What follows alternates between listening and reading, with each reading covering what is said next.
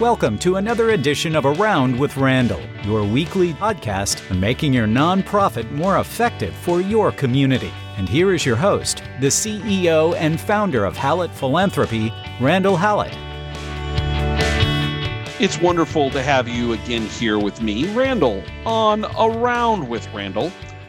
Today we're going to talk about, in the spirit of Independence Day, a concept that in philanthropy has been developing in the last maybe 10 to 15 years as a concept, but in principle has been a law around for a lot longer. And that's the idea of patriotic philanthropy. And we need to give credit to the person that's kind of coined the phrase, and then his actions have more than justified the connection to it. And that's David Rubenstein who uh, a Duke graduate undergrad, University of Chicago lawyer, worked in the White House at age 27. Uh, now in his mid 70s, started an equity firm uh, called the Carlyle Group that has made him a billionaire. Uh, many years ago, he, David Rubenstein, felt a responsibility in giving back and giving towards the idea of what his country has meant to him and what it means to many other people. And so he started doing things that were, I'm not sure I'd call it unusual, but I would say really heightened the concept that he eventually coined patriotic philanthropy. During an earthquake, when the Washington Monument was damaged, he gave millions of dollars and said, I'll be willing to pay for it myself. We've got to get this done. He has given tens of millions of dollars to the Holocaust Museum.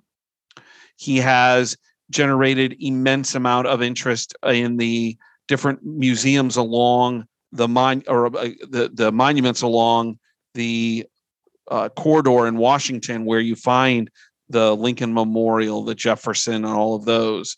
He has been involved with uh, various projects, uh, being on the board at things like the Kennedy Center but really he began to talk in, about 10 years ago maybe a little bit less about this concept in a much more voracious thought process about what it means to give back to your country.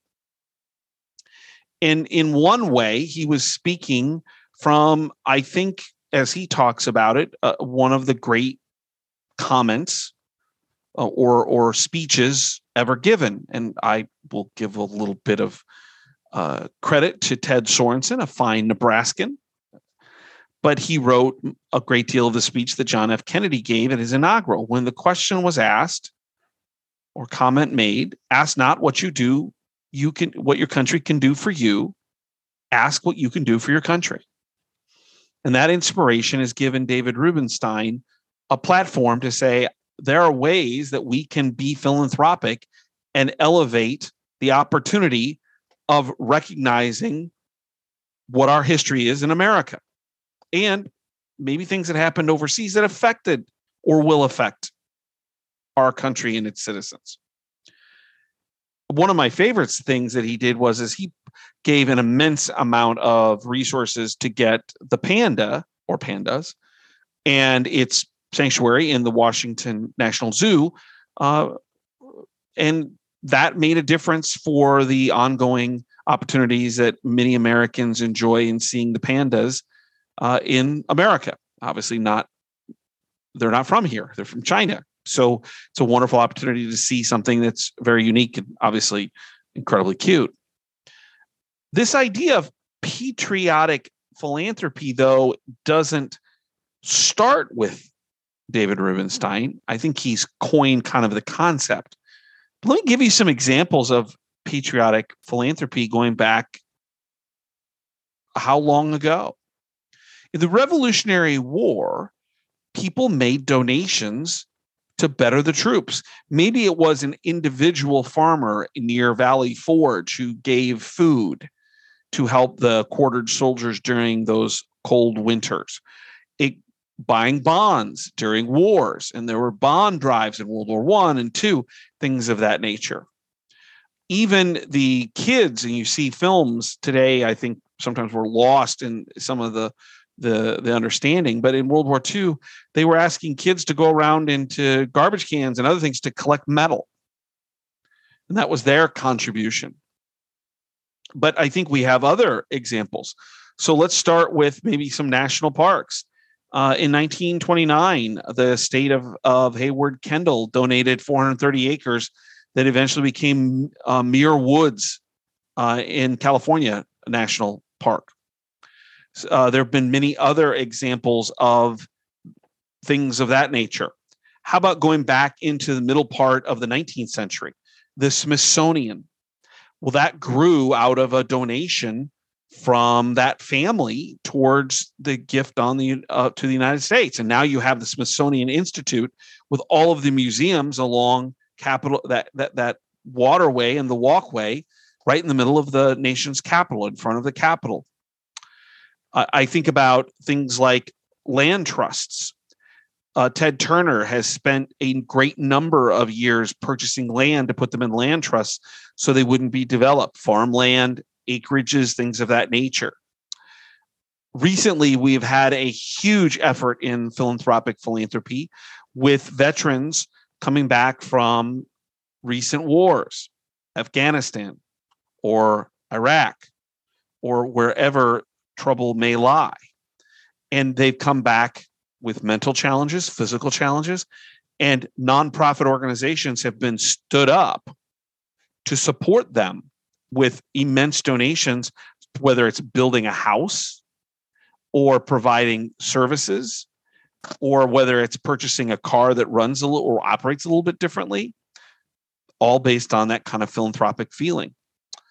Uh, how about after 9 11? and the immense amount of money that was given to help uh, not only create a monument, but to help people. And now you have organizations as 9 11 survivors, in particular, those first responders doing remarkable things in those crazy days, following, needing assistance. And they're building them homes in, in retirement areas so that they can live life. And that, that's in partnership in some ways. I hear or see uh, the idea of wounded warriors doing the similar type things. If we look at kind of the benefits at a more localized level. So I think of here in Nebraska, J. Sterling Morgan, who you may look at and probably like, I don't know, is that John Pierpont Morgan? No, no, that's the banker in New York. Julius Sterling Morgan founder of Arbor Day. And in 1885, I believe it was, he said, We're going to take a day off from his successful businesses and we're going to have people plant trees. And that became the first Arbor Day. And he ended up giving his, with his children, giving his property to become Arbor Day Farm down in Nebraska City. And now it's a sanctuary for research and efforts to, uh, in partnership with its foundation, to push the planting of trees around the world. I think of here in Omaha, the private public partnership that I've written about regarding the VA hospital, where Omaha realized that it needed an update to its, uh, an actually new VA hospital, but we were so far down the list. And to be candid, working with government's not easy. So the local philanthropic community started raising money and they were able to build it in a shorter period of time under budget. And it was the first public private partnership for a VA hospital done through philanthropy to take care of those who fought for our freedom. Even things as simple as the Red Cross. And when uh, there are parts of our country in great strife from a hurricane or other disaster. The Red Cross and those who give step into that breach because they want their citizenry to be whole and to, to, to have opportunities to recover.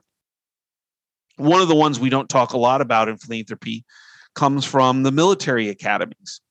In particular, the, the big three Air Force, Ar- uh, Army, West Point, United States Military Academy, and the Naval Academy, but also the Coast Guard, is they now have foundations and remember, in all four of those instances, the government's paying for all of it. They, they, they educate young men and women with the commitment that they will serve a period of time in our military at a minimum and then hopefully longer so that that's their payback.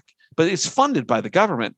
But philanthropy has developed into these service academies to give extra experiences and long term care and emergency services. How do we make the experience of serving in the military better?